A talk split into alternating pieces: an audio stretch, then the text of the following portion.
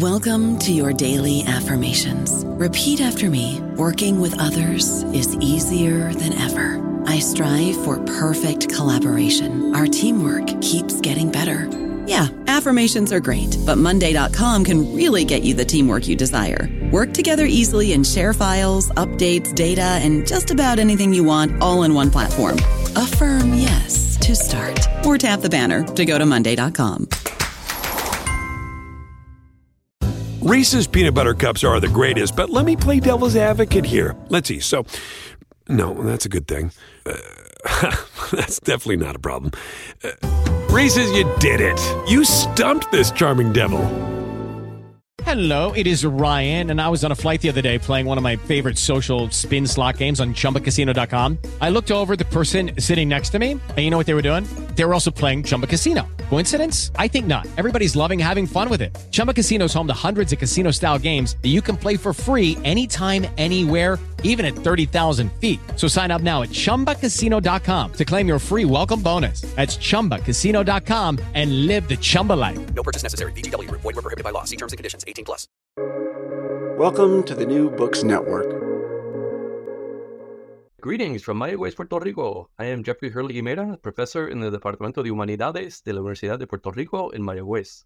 This podcast, Nuevos Horizontes, or New Horizons, looks in on books in cultural studies, art, thought, literature, decolonial themes with a Caribbean axis, anchored here in Mayagüez. It is sponsored by the Humanities Department and our graduate program in Cultural and Humanistic Studies, and in part by the Mellon Foundation. The co host for today's episode is Risha Chamsky. Hi, Duff. Thank you for inviting me to join you today. I'm a professor in the Department of English here at UPR Mayagüez, and I am the director of our new oral history lab. The Oral History Lab is dedicated to recording the stories of the Puerto Rican archipelago with a special focus on climate justice. Super. Awesome. Uh, so today we're interviewing Ilaria Tabusso Marcyan, author, critic, and professor at Arizona State University. She is the author of the book that we're going to be talking about, The Cultural Roots of Slow Food, Peasants, Partisans, and the Landscape of Italian Resistance, published by Lexington Books in 2023. Thank you very much, Ilaria, for being with us today. Thank you, Jeffrey, for having me today as a guest in your uh, podcast.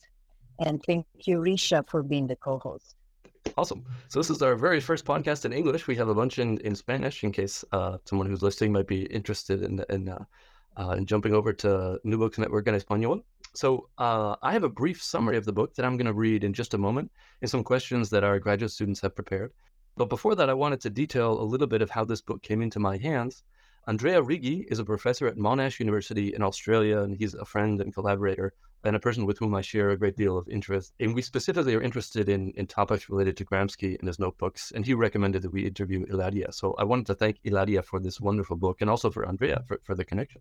Uh, my, my, reading of the book is, is my very first foray into food studies. And throughout my note taking and, and interpretation, I found myself pausing to reflect about my own relationship with food, uh, how it plays such an important role, not only in my family, but also in the community where I live, uh, but also scholarly contexts art, philosophy, history, science, and our daily life here on campus mm-hmm. today. There are many different angles to approach food studies, from nutrition, links to local and distant agriculture, and also well being. I find myself very interested, particularly in how culinary arts criticism also looks beyond food consumption towards topics like aesthetic appreciation of food and also engaging social justice questions, in gesturing toward thinking about food as a node of sustainability and eco-critical thought and praxis. And I congratulate you, Ilaria, on all of those things. Slow food is, is, an alternative to fast food, but it goes goes far beyond those terms. As Ilaria notes, starting with food, a concrete and material human need, as well as a source of nourishment and pleasure, the slow food movement proposes a new intellectual perspective in material culture a political, social, economic, and more importantly, ecological paradigm shift coming from below, from the margins, from the global south, as a form of liberation from poverty, hunger, inequality, and ecological and human exploitation.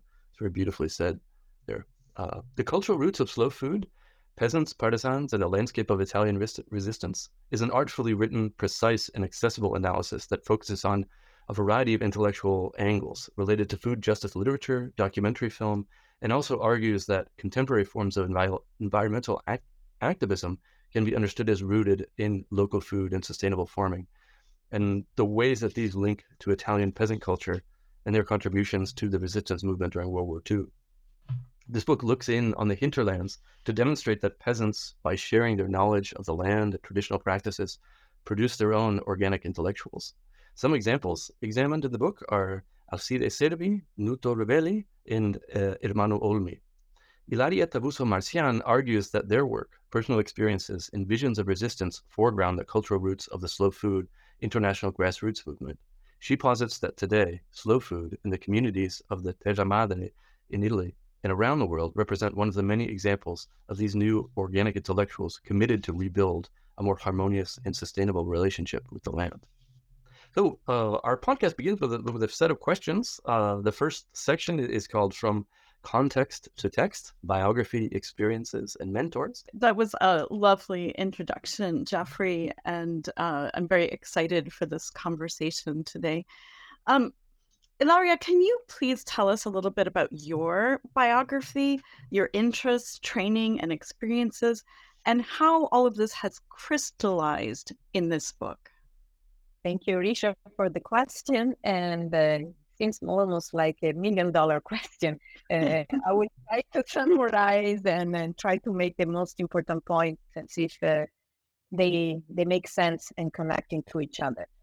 Uh, first of all, my academic history is not very linear, and so I'm going to start from uh, a long time ago when I graduated from the University of Rome, La Sapienza, with a bachelor and master degree in literature and philosophy, and a specialization specializing actually in uh, theory and critics of cinema and theater.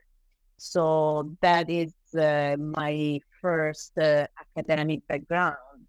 Um, with that said, I had uh, a gap of almost 10 years between my master and then my PhD that I had um, the pleasure to pursue at UCSD in California. And during those 10 years, a lot of things happen, which is called life in general. And um, so I remember, in fact, when uh, I studied my PhD, that one of the professors, when I was doing the seminars, he would say, Oh, Ilaria, you come from the world. And I was wondering, what did she mean by this? And then I realized that actually she just meaning she just meant that I was I yes, I I had a real, you know, a regular life before coming back to to the studies. And during those ten years, I traveled the world. I spent three years in India with my husband before going back to San Diego. And uh, I think that that ten years uh, gap really helped me to mature and clarify some ideas when I went to graduate school. Before that, what I could say is that I come from a family of a single mother. My father died when I was four years old, and my mother never remarried.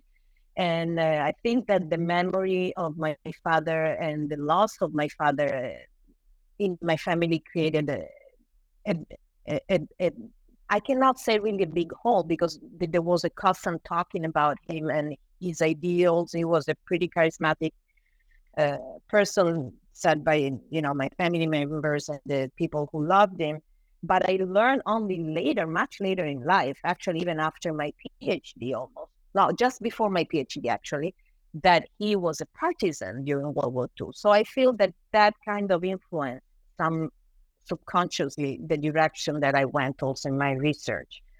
Uh, the other uh, probably influential aspects were obviously um, my family, and my brothers that they were much older than me. I was the youngest.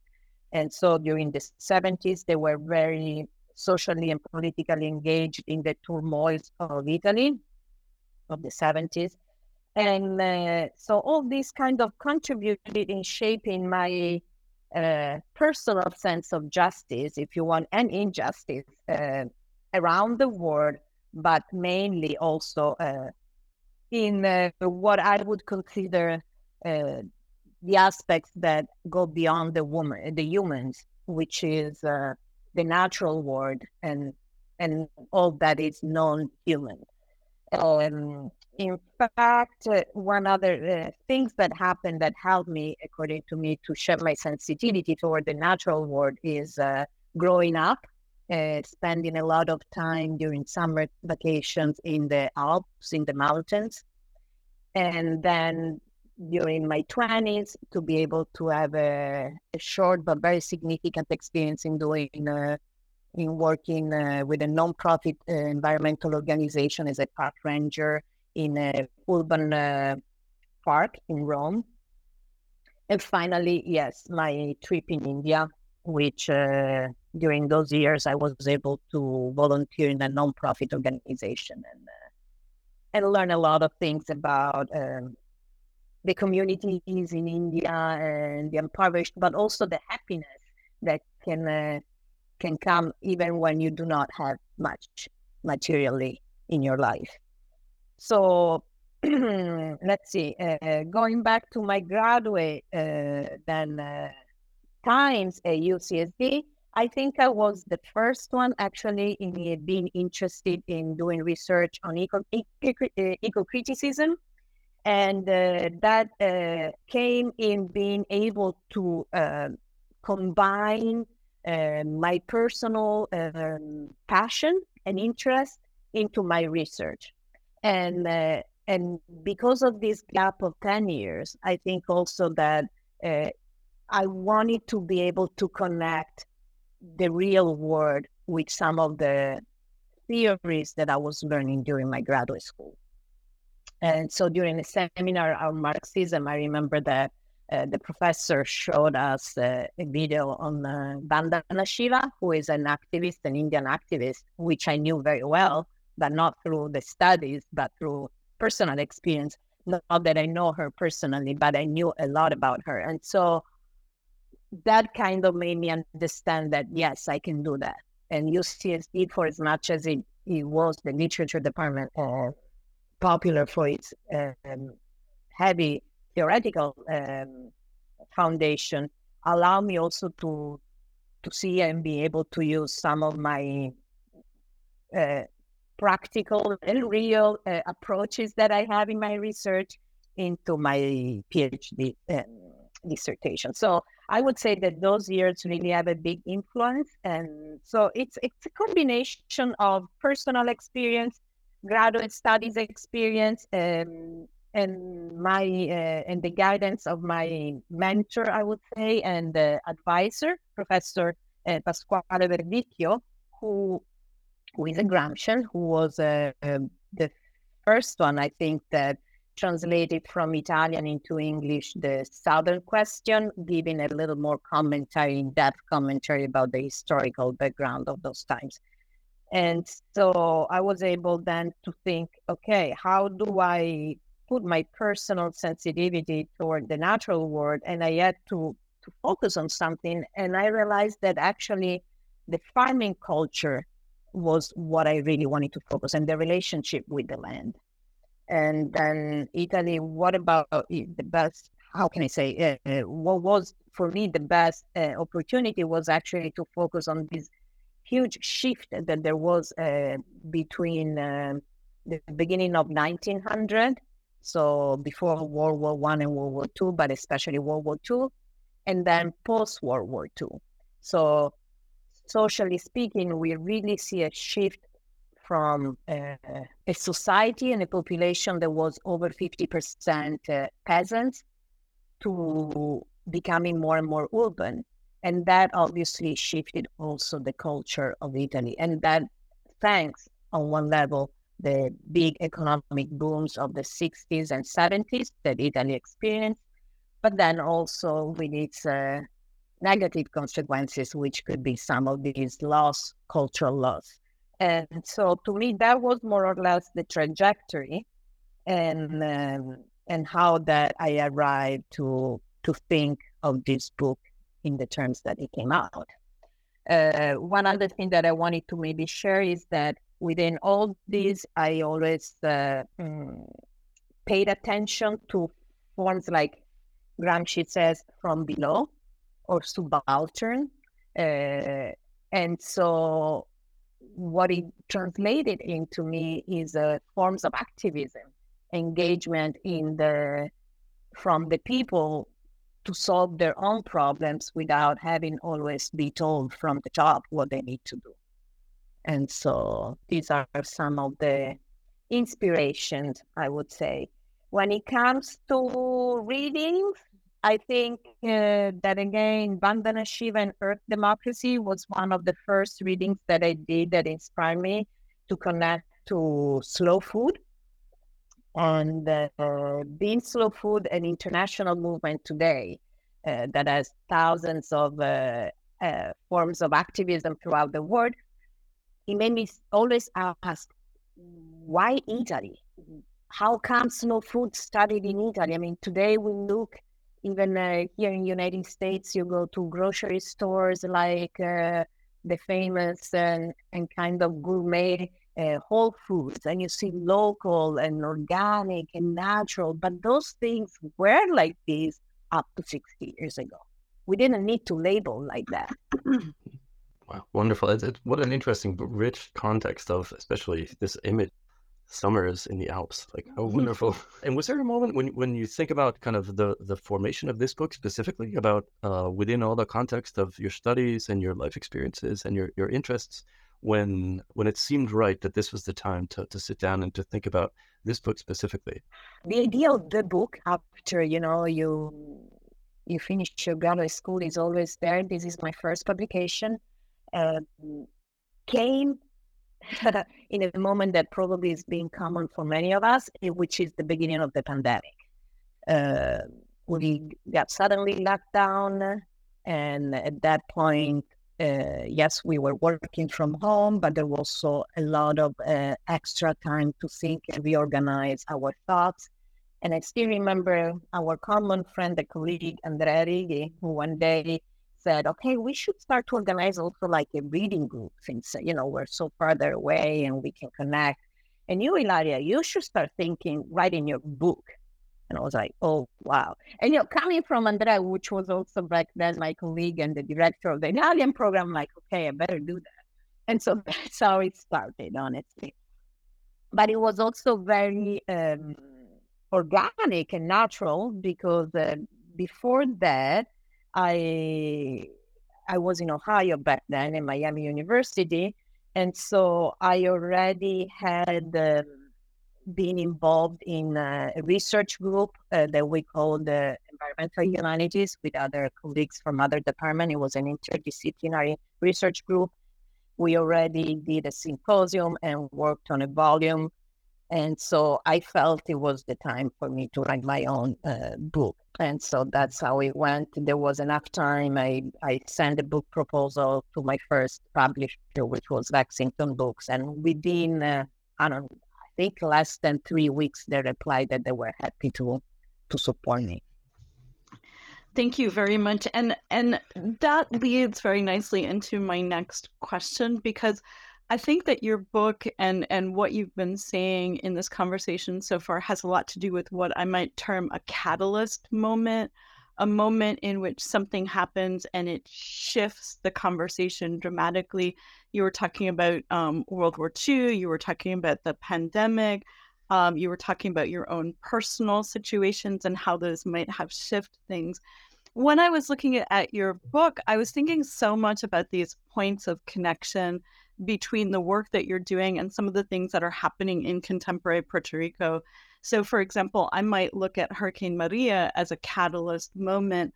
And that's not to say that there wasn't a lot of food based work being done in perhaps a granular level, but it seems as though Hurricane Maria acted as a catalyst moment in which people in the archipelago realized that if approximately 87% of the food is imported from the United States, specifically from a port that was destroyed in Hurricane Irma, that made landfall two weeks before Maria did, that situations with food, food production, and relationships with food had to change. And in many ways, I think that that's equaled an uplift of traditional foodways within the archipelago and so I was wondering if you had something that you might say to um, our students who are engaging with this book on our campus, or even something that you want to say about connections between these ideas in Italy and these ideas unfolding in other parts of the world. Wow, thank you so much um,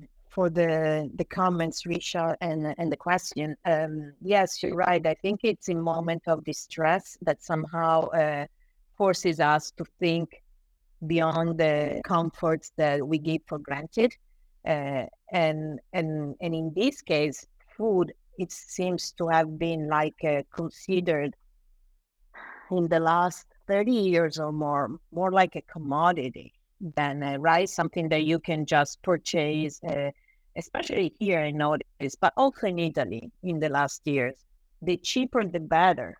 And then we and that kind of uh, taking away the real value to food uh, it's it's a way also to taking the real value from where the food come from who produce the food at least in my opinion and taking it for granted that we can have it at any time and then when these natural disasters like you you you mentioned the hurricane maria but when i was in india uh, it didn't happen it happened before i mean the tsunami of 2004 it was something that really shocked the population. And then because I was in southern India, and that um, that really made again think of the necessity of being more resilient and uh, and self-sufficient when it comes to food production, and how you know this uh, interconnectedness. Um, let's call not interconnectedness, but more like this relationship that there is invisible relationship between the local and the global where somehow the global it seems to have been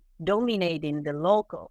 Uh, in moments like this, create uh, it, it, it, it, creates an upside down reality, and, it, and it, helps us to understand that we need to rely and be able to to be connected and understand and know our local uh, landscapes, realities, um, biocultural diversity so that we can relate to it and uh, and exchange in a, in a mutual mutually uh, beneficial uh, relationship which means yes we take but we give back and so one thing that i remember even when i was in ohio but also here it would be really thinking in terms of uh, learning how to do even a small vegetable garden uh, on campus if it's possible uh, U, uh, UCSD when I was a graduate student.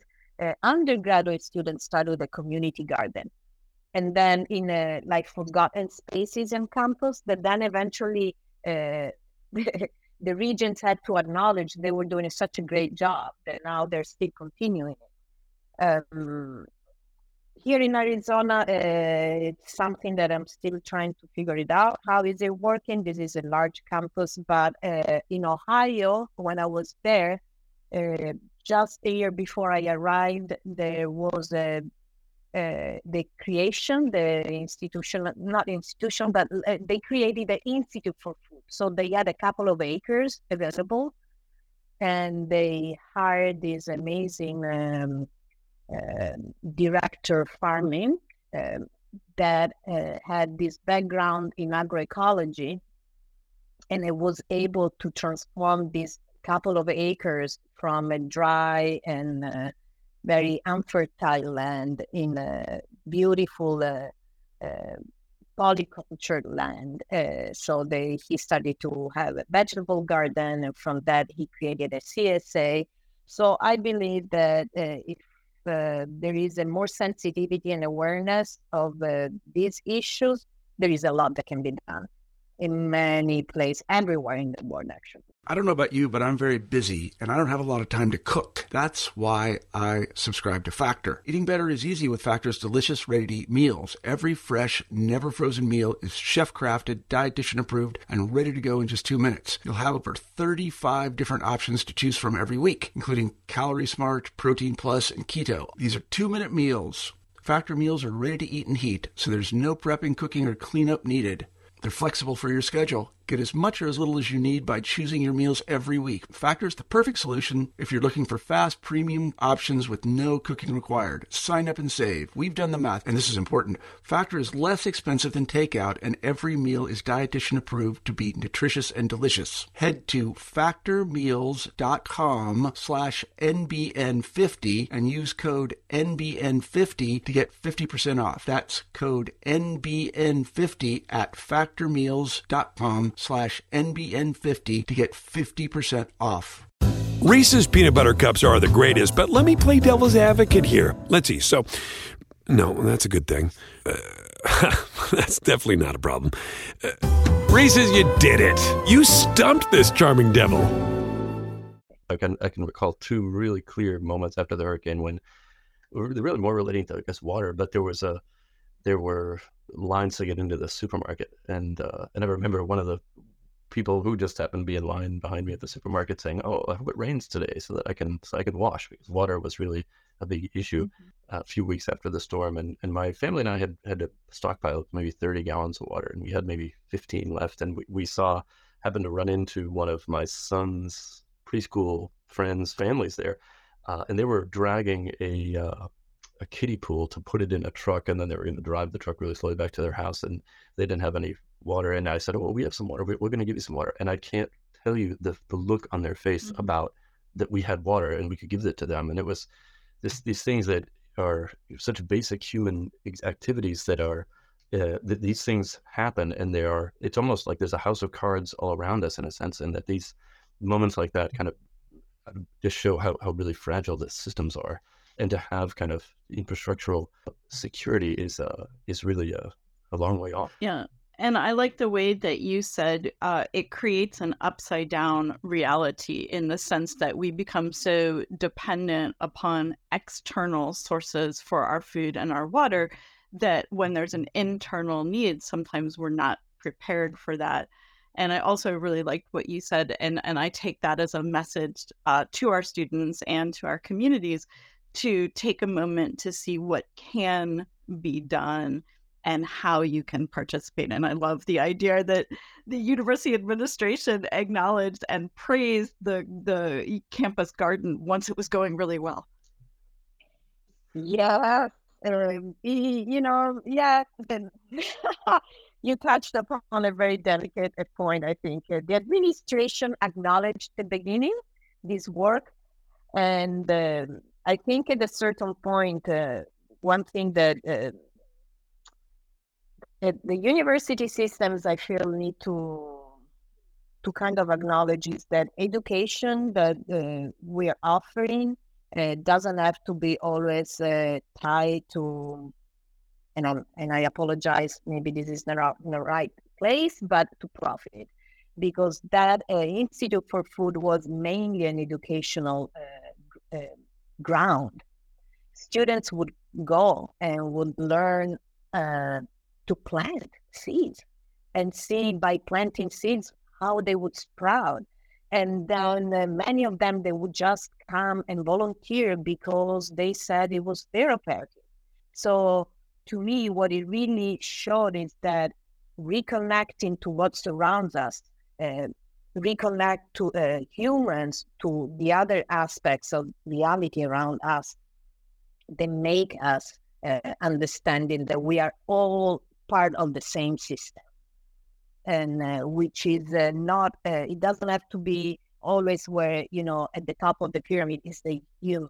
Because we realize like in, in times like you were saying um, uh, jeffrey before of natural disasters that um, or in the case of the pandemic so it could be a hurricane it could be a tsunami but it could be the pandemic something even more invisible uh, and, and not so tangible that helping each other it's something that uh, can be very powerful. And in terms of uh, natural resources, if we end up not exploiting everything, maybe we can be able to regenerate them. And yes, it's true, some parts of the world uh, have some weaknesses in some of the natural elements. I live uh, surrounded by the desert, so here too, I mean, uh, there is a lot going on with the lack of water. Uh, but even California, even more even if they have, you know, like in the case of Puerto Rico, you're surrounded by the ocean, it doesn't mean anything, right? Uh, there are other ways that um, this lacks. So I think that uh, in my case, food, it was just a starting point to show that everything and we are all connected with what surrounds us. And uh, and so if we're able to, as a scholars in our case, but for graduate students, to be to use what we're passionate about and not only do research on that, but be able to relate to that in a very pragmatic way. So, how they used to say, to walk the talk, then maybe all these big discourses on climate change can be, become less and less threatening and, and more, uh, and we can all engage in a way that we can help to to mitigate all this uh, this topic and uh, and futures that you know they kind of uh, seems to to be just they're daunting us. We had a, an activity yesterday here on campus about, uh, in part about sustainability and, and integrating sustainable perspectives for, for STEM. And there was a, a, to- just a, a, brief part of the discussion about how the transition from uh, polytheism to monotheism, the Christianization or the Islamicification, or the, the you know the, the, three great you know uh, monotheisms, and and the way that those three, which are encompass almost half of the world population, about how those three are, are all very similar in that they're social religions, in that in what they replaced in, in many, if we use kind of Western Europe and, and also the Americas as a as examples, what they replaced was a, a spiritual system in which uh, there was a, a balance of physical things of the environment as well as human affairs.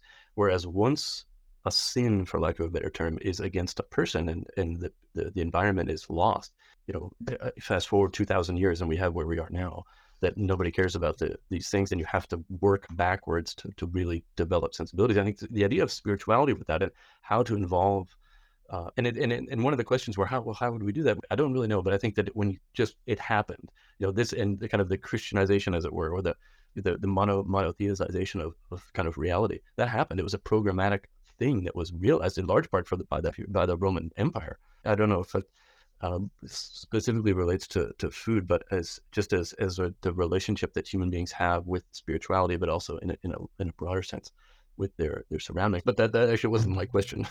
my question. Yeah. one of the things I have for uh, that I often I, I feel like I maybe I give too many writing assignments in class, but, but one of the things that I, I always say is students es que escribir es una buena forma de aprender, or, or writing is, is an excellent form of learning. And I was wondering, are there any, uh, as you sat down and, and, wrote this book, were there were there things that you, what are some of the things that you learned as you wrote that, that maybe were unexpected that you that came out as your of your of your writing process, as it were? I would like to comment also what you said before, but yes, during the writing, uh, so for me. Um, writing in English is not writing in my native language, right? So it, it's kind of a very cathartic moment because I have to think double. Uh, and then I have to find the terms that uh, kind of translate what I would like to say. And then my vocabulary is limited. And so it's kind of a, it's a process. But what I really um, learned is that it, it's a way to finally, especially when it's published, I have to say, make it real what you have inside can be communicated. So it's a way of sharing and uh, and if we if we all have something to say that I feel can help other people to to amplify how to say to to enlarge their perspective and vision of the world, regardless of the topic, regardless of uh, the discipline and uh, and the perspective and the angle that we take. So in my case, I have to say that um, I didn't even know I was going to go in this direction. Eh, and it was one thing after the other. It started with this uh, idea of peasant culture. And when did it start? And then you start asking questions to yourself. And so you find yourself in a library. In my case, I had to go uh, do research back to Italy. I did some summer schools in uh, in the land uh, of the Cervi family because uh, their farm became actually a museum and, and archive. And then from there, I learned, uh, actually, even before I learned about Nuto Revelli, but the work that Nuto Revelli does, it's really based on oral history that he put it in a, a, a recording. He recorded in audio recording. So that eventually became uh, another museum. So what I, while I was writing, for me, it was uh, making sense of all my experiences and be able to share in a way that uh, was a little more linear and logical for uh, who would have the time one day to read some of the things I wrote. I don't know if that makes sense, but it was also very, it was a, a time to grow.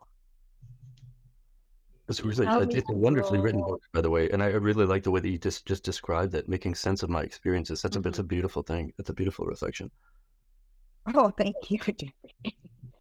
And um, yeah, and, and and so again, I don't know if that comes up uh, enough in this uh, in this book, but each chapter is related to and it's still existing or a legacy that uh, these artists, like the case of Ermanno Olmi, or historian and ex-partisan, as the case of Nuto Revelli, or farmers, or Carlo Petrini, obviously, who is still alive and is doing a lot.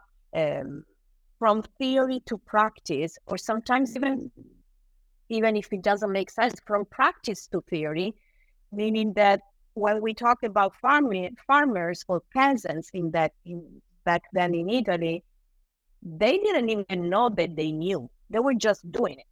And if someone was asking them, okay, how do you do that? They wouldn't be able probably to explain in an educated and logical way, but they were able to show in it. And so I feel that this kind of approach in research can be uh, very useful today uh, to reconnect in ways that can be practical to knowledges that are very useful today. Uh, one could be farming, uh, another could be food, but then uh, you were talking before about spirituality, and I was thinking also of the wisdom of uh, native people. They have a wisdom, and when we talk about native people, could be American Indians, but could be indigenous people in general, wherever they are, that they've been dispossessed by their uh, ancient knowledges, that they were they were much more uh, connected to the surrounding world than it is the Western tradition. And so I wonder if sometimes uh, as Westerners we can have we can act in more humble ways toward these other traditions that they can teach us something that, like you were mentioning before, maybe we have lost in the last centuries. Uh, thank you, Ilaria. Uh, sometimes I wonder if one of the reasons why I'm so interested in food studies is because I love to eat so much and I want to try everything that I possibly can try in the world. Um, and so I'd like to move the conversation a little bit to eating. One of the things that we try to talk about a lot in some of our courses is simulacra and the idea that the symbol of the real in some ways becomes more real than the real itself. And so I was wondering if you had some thoughts you'd like to share with us about um, Italian food in the United States, especially something like an olive garden that would be um, more similar to a fast food approach than a slow food approach especially in terms of commodification of food and in terms of sending uh, pre prepared meals into a restaurant to be reheated or to be um, cooked uh, from their frozen state. And, and just if you had some thoughts about how that fits into your theorization of food, but also how that fits into people's identifying culturally with certain kinds of foods. Uh, that's it that's a very nice question, um, Risha. And uh, so let's see. Yes, yeah. Ah, uh, it's hard. It's a hard question. So I, I still think that we need right now in these words that local and global is very blurred. So uh, when you think of uh, ethnic food, let's consider Italian as an ethnic food, as it could be Chinese or uh, Indian or Mexican food, right? Uh, it all they all tend to be a little bit adapted to the culture where they want to become more and more popular. And arriving in, in the United States, I have to say I rarely go to an Italian restaurant. Olive Garden, I think I stepped in uh, two times because they took me there, and it becomes a marketing. It cannot be even considered Italian, honestly, but that's how it is interpreted here. Uh, I was very surprised the first time uh, I saw a pizza with chicken. I'm like, seriously, we don't do that in Italy. So how can we even consider that an Italian pizza? Now they would do it here, but I I think uh, when uh, people start traveling and they go to the places of origin where certain foods were you know originated, like let's talk about the stereotypical Italian food as pizza and pasta, or even ice cream gelato, they see how it, it is totally done differently. So uh, this simulacrum, uh, like you were saying before, um, probably help to create some sort of images and um, in our minds and our experiences that are very far away from the original. So a way that I, with my students, usually I try to talk to is uh, starting from uh, the beginning. Exactly. What is that you're eating? Start thinking more about where this food is coming from. Because if it is coming, like even in Italy right now, children think that meat comes from a carton, like a, a bottle. They don't even think that maybe there was a cow before that. right? And that to do that, to produce that much milk, it means that this cow has to have some calves, and those calves have to be taken away so that the, the cow wants to produce more milk. I mean, there is all this thing behind. And so I think that with knowledge, then we can reutilize our intellect in ways that can help us to to go back to the source and and that's like what i'm trying to do in the introduction when i talk about my memories of fonduta that my mom used to do. And when i i ate for the first time the the fontina cheese this cheese that it's in a, produced fresh in the alps. And then i could see then i finally could understand what my mom was saying. Only when i ate it fresh from the place where it is produced. And uh, and so this is something that maybe it's a re-education to taste also and culture related to food. Uh, I remember one thing I did in the past with my classes was uh, to give two little cups of. Um, I did it with two different kind of foods. One was a uh, fresh raspberries coming from a farmer's market, so from a farm nearby local farm, Another, there were raspberries coming from the grocery store. And then they had to learn eating and try to describe what they were tasting. And then in the end, what they liked the best. Uh, my experience was always 50 50, sometimes even more. The people, students would like the one coming from the grocery store, which had a very bland taste. And so Massimo Montanari, which is an Italian uh, media, uh, historian on uh, of food uh, talk about food as culture. And even taste can be a culture.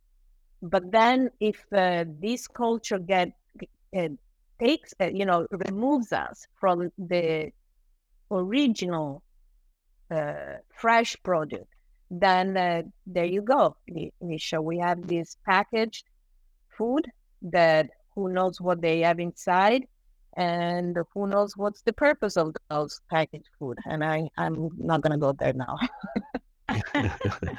Brilliant excellent. I, I really enjoy, I was really engaged by your, your comment about uh, people who work as as peasants or as, as people who, who distribute food and work with food and, and maybe not being able to understand that not or at least express not understand of course there. Uh, it reminded me a bit of, of when you ask uh, somebody who hasn't studied languages about language, about pluscuamperfecto or something like that, and and about how uh, this kind of on bringing into the into that discussion, kind of the the the way that interacting with the, the land and interacting with seasons, interacting with rain and the seasons as, as kind of a language that is eh, it's there and, and I think that people who have it often don't don't appreciate it and, and as a skill as a as an artisanship to that kind of relationship. And and I wanted to, to cite as especially what you describe in, in the introduction as other kinds of knowledge and also bioregional awareness and attitude. I feel like those have a lot of overlap with the, what would be kind of the, the decolonial move, as it were.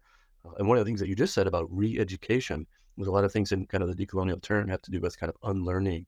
Uh, and I feel that uh, maybe you might expand a bit on this, but I, I, think that, that food studies and kind of the consciousness of food and about where it comes from and how it's di- distributed and how it's uh, is kind of a, potentially a, a, place where there's a lot to, to there's a lot to reflect on. There's a lot to, to grow from, a lot of reflection, critical reflection, not just about food, but about a lot of other things. What if you might uh, have some have some thoughts on on food as a as kind of a decolonial apparatus. Sure. Um, yeah, like you said, now food studies can be uh, it's a relatively recent uh, field of studies. So, but it has been taken already different uh, directions. So there is the one that is more historically based, the one that is more culturally based, the one that analyze text to go back, you know, to the origins of certain foods.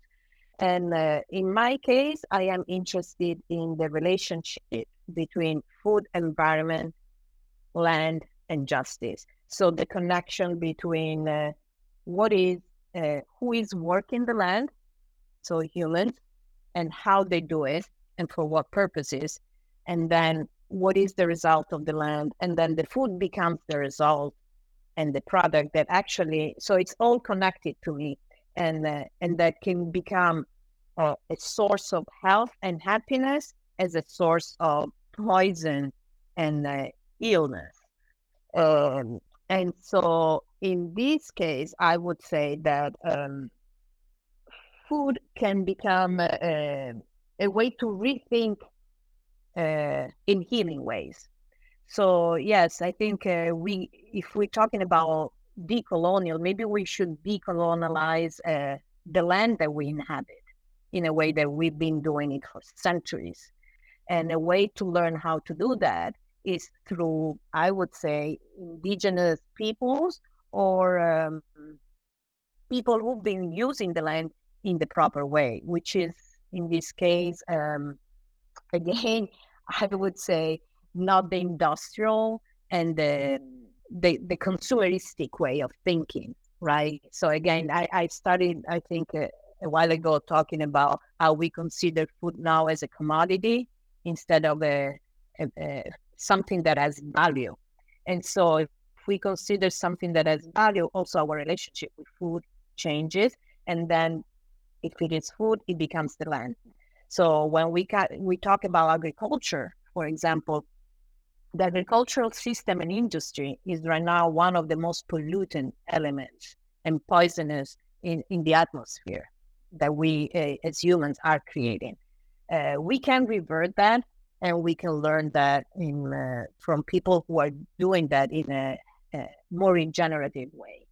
And but to do that, we need to change the way we approach it. So that's when I think uh, and I use the term paradigm shift is uh, is essential. I don't know if I'm really answering your question. Sometimes I, I think that's a beautiful response. Yeah, I, I, do. I think that that's a, a, wonderful way to put it. And what you what you've just said just reminded me of a, a well, before I was a professor when I was in graduate school, I, I, worked as a taxi driver for, for a number of years. And and one of the one of the men other people who was a taxi driver was a man named Alberto, and he was illiterate.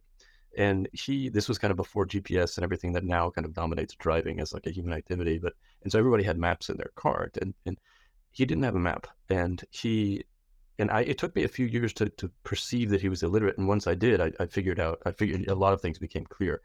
But one of the things that the maps, one of the things that was clear during the years that I was the driver, is that the maps everybody was using were not they weren't they weren't always right, and always the question was from the from the dispatcher when anybody had a had an uncertainty about how to get someplace, it was always ask Albert because Albert is the person who knows these things, and he had like a kind of intellect that is the type of thing that's not recognized. And I think about his kind of what internal maps of the, and uh, I think illiterate does not mean inarticulate. And he was one of the, I think that type of knowledge that he had, and, and kind of, I don't want to be kind of in, in defense of illiteracy, but I think that there are certain, uh, and that this kind of really speaks to to kind of the, if we were to kind of re-indigenize or or rethink our relationship with land, a relationship with knowledge, a relationship with all these certainties that kind of drive us toward this type of kind of monotheistic, but also mono mono whatever, the universalizing experience of being a human being. And and there are other experiences that are that are really clouded and and and in fact, I would say in, in the case of Alberto, uh, being just uh, not only not recognized but penalized, and and that which is I think is really uh, I think what, you were just I think alluding to with with that response I think was similar similar things about rethinking our relationships with land and with these these production models and yes and and just to add that you know we uh, universally are dismissing experiential knowledges at this point in the 21st century. And when we turn back to what you're talking about with maybe environmental racism and environmental justice, on a world stage or a global stage, we are very specifically saying this is the kind of knowledge that is valuable and this is the kind of knowledge that is worth less than somebody who has a piece of paper, somebody who is a researcher. And it would make a lot more sense. And I think I'm echoing what you're saying here, um, especially when you're talking about um, the need to re-educate or the t- the need to go back to an origin is that until we're in a moment that we can recognize experiential knowledge and eyewitness testimony to something that is healthy for the human, healthy for the environment, and healthy for the planet, we're not going to really move forward in substantial ways. No, uh, yeah, you're right. Um, and without taking, you know, away the value of writing uh, uh, and the academic education is essential, absolutely. But I feel that um, there's been a disconnection, like there's been this diff- um, separate, and again, maybe because of my uh, taking this uh, 10 years gap between my education in Italy and then my doctorate degree, uh, between what's really going on in the world and what's going on in uh, what they used to be called the ivory tower. Well, the ivory tower cannot be ivory tower anymore. Uh, the two need to talk to each other, and they can uh, they can help each other.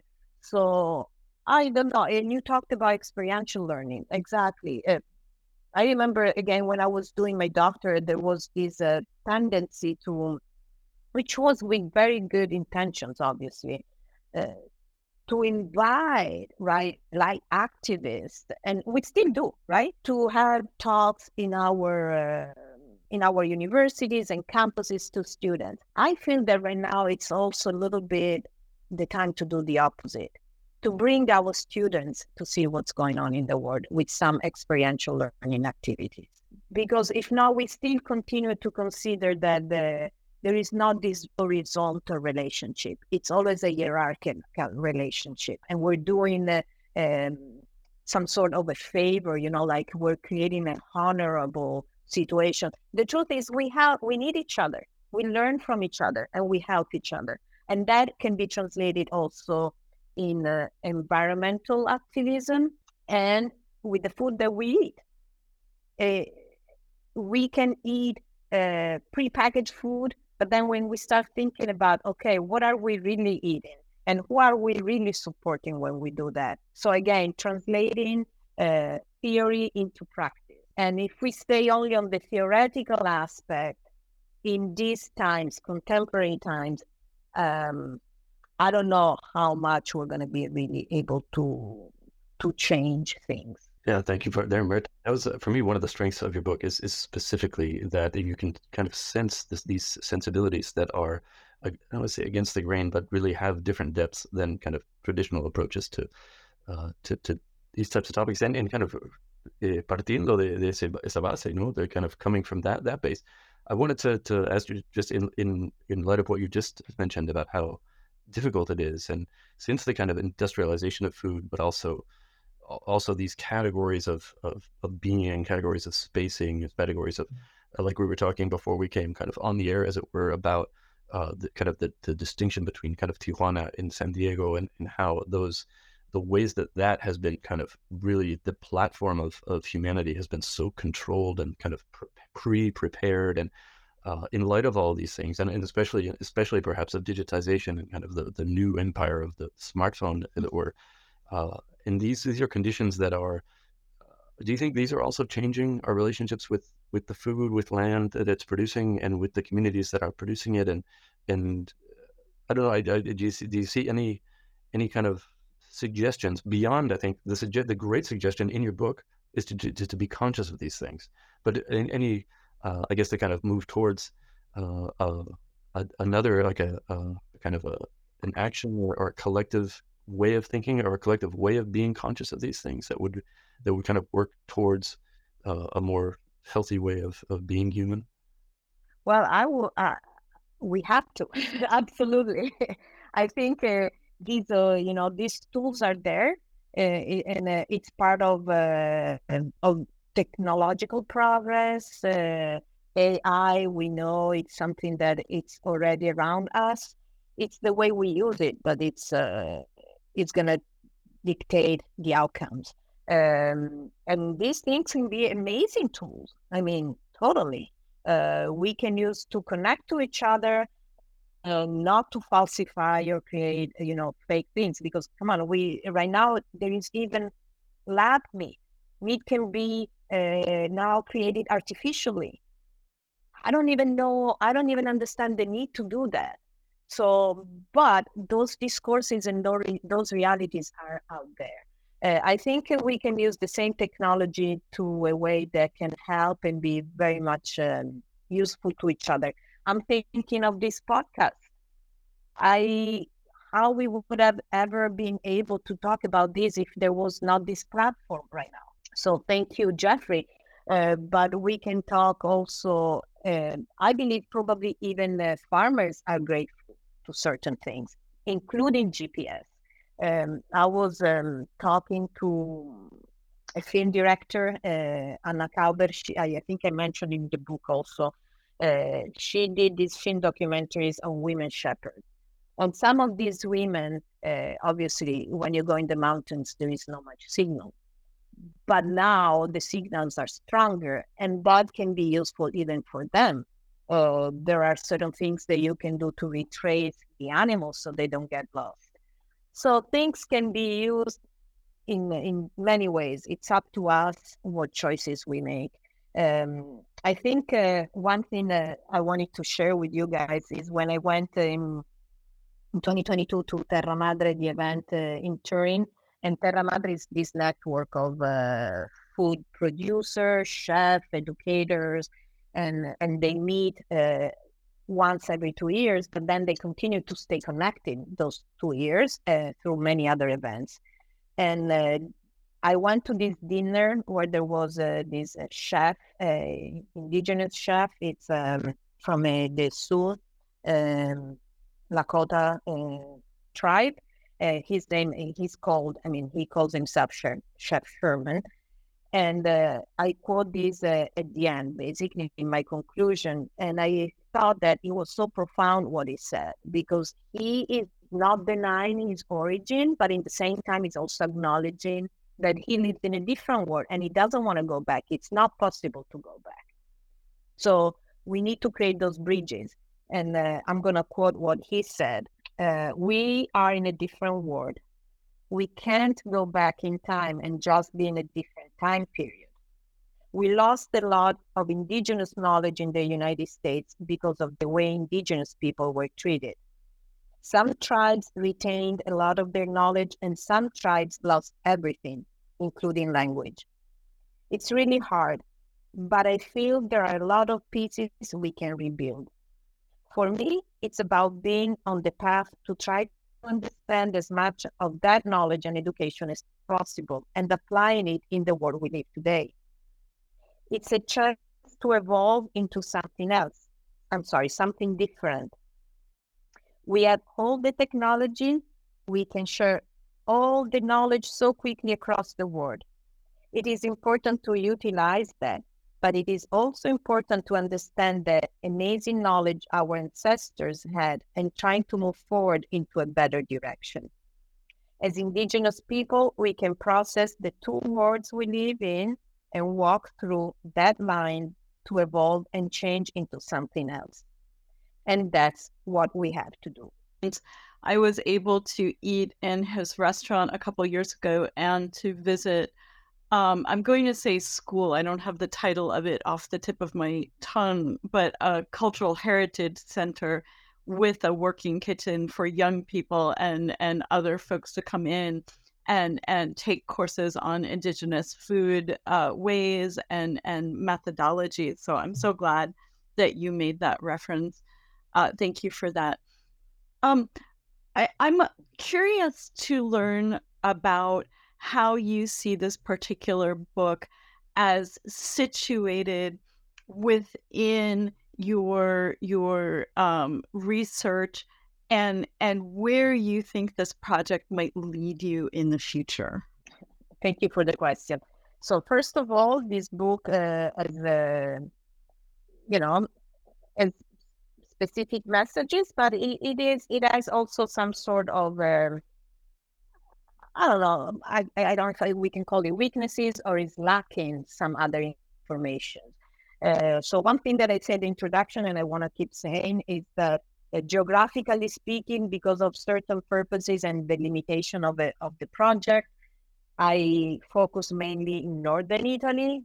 Same or similar or even more relevant realities are also in southern Italy and around the world. And so, number one, and so that is what uh, what is missing in this book that is taking me to the next uh, steps. And um, right now I'm interested in uh, I'm working uh, with other colleagues in uh, in another food studies project, and personally I'm interested in uh, what are the young people, the, the the generation that you know that we're trying to to pass the baton are doing about it.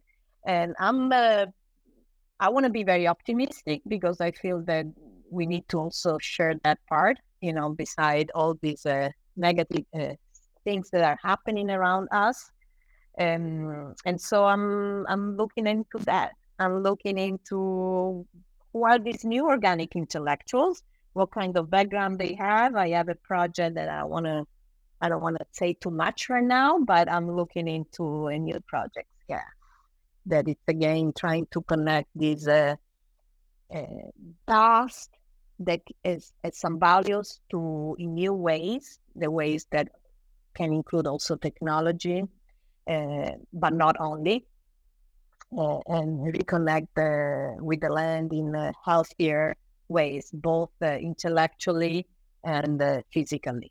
Yeah, I appreciate that very much. I think that within the climate justice community, we're um, not quickly enough, but but quickly realizing that we haven't had enough discussion about hope, and in order to work for change in the future, that conversation about hope has to be closely intertwined in our conversation about what are the problems that we're facing.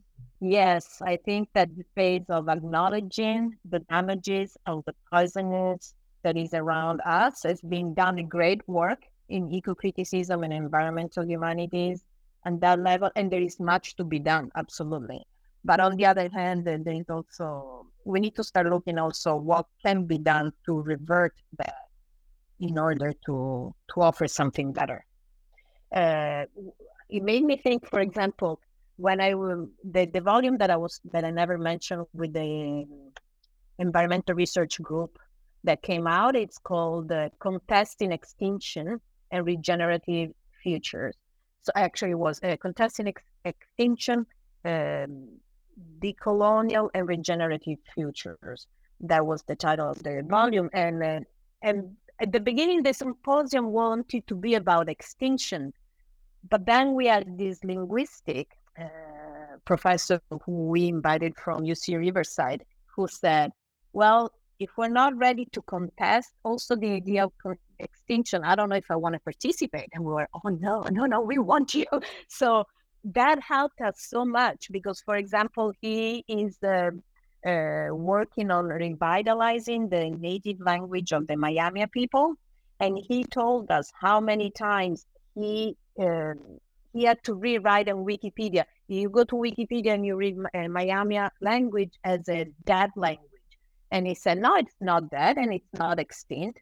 It was dormant and now we're revitalizing it. So that principle to me can be applied in so many other fields when it, we talk about uh, sustainability and environment and climate change. This is excellent, uh, wonderful comments here. It, it, made me think a little bit about uh, my my wife is from Ecuador, so we spend some time in, in the south of Ecuador each year, and and the the communities there, the indigenous communities specifically, have an approach to food production that is more of the question is not so much like what can we sell, but within our climate, what is the the food that we can produce that is most you know nutrition for us, but also uh, in the longer term, and and those types of experiences, I I think it's not is it really possible in, in kind of the western industrialized especially kind of the us which has such an unhealthy food culture in, in itself um, and I don't know. I, I question about that. About it seems the solutions being being there, but it's the the driving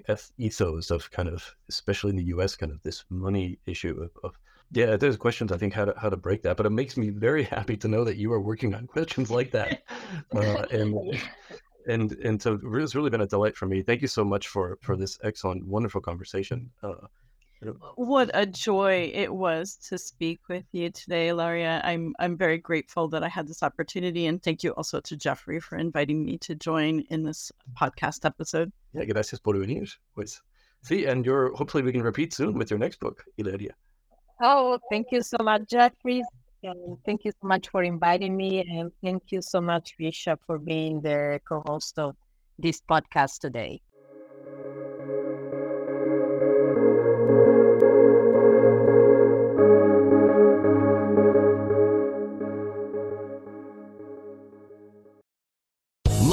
Casino asking people what's the weirdest place you've gotten lucky? Lucky? In line at the deli, I guess? Aha, in my dentist's office. More than once, actually. Do I have to say? Yes, you do. In the car before my kids' PTA meeting. Really? Yes. Excuse me, what's the weirdest place you've gotten lucky? I never win and tell. Well, there you have it. You can get lucky anywhere playing at LuckyLandSlots.com. Play for free right now. Are you feeling lucky? No purchase necessary. Void where prohibited by law. 18 plus. Terms and conditions apply. See website for details.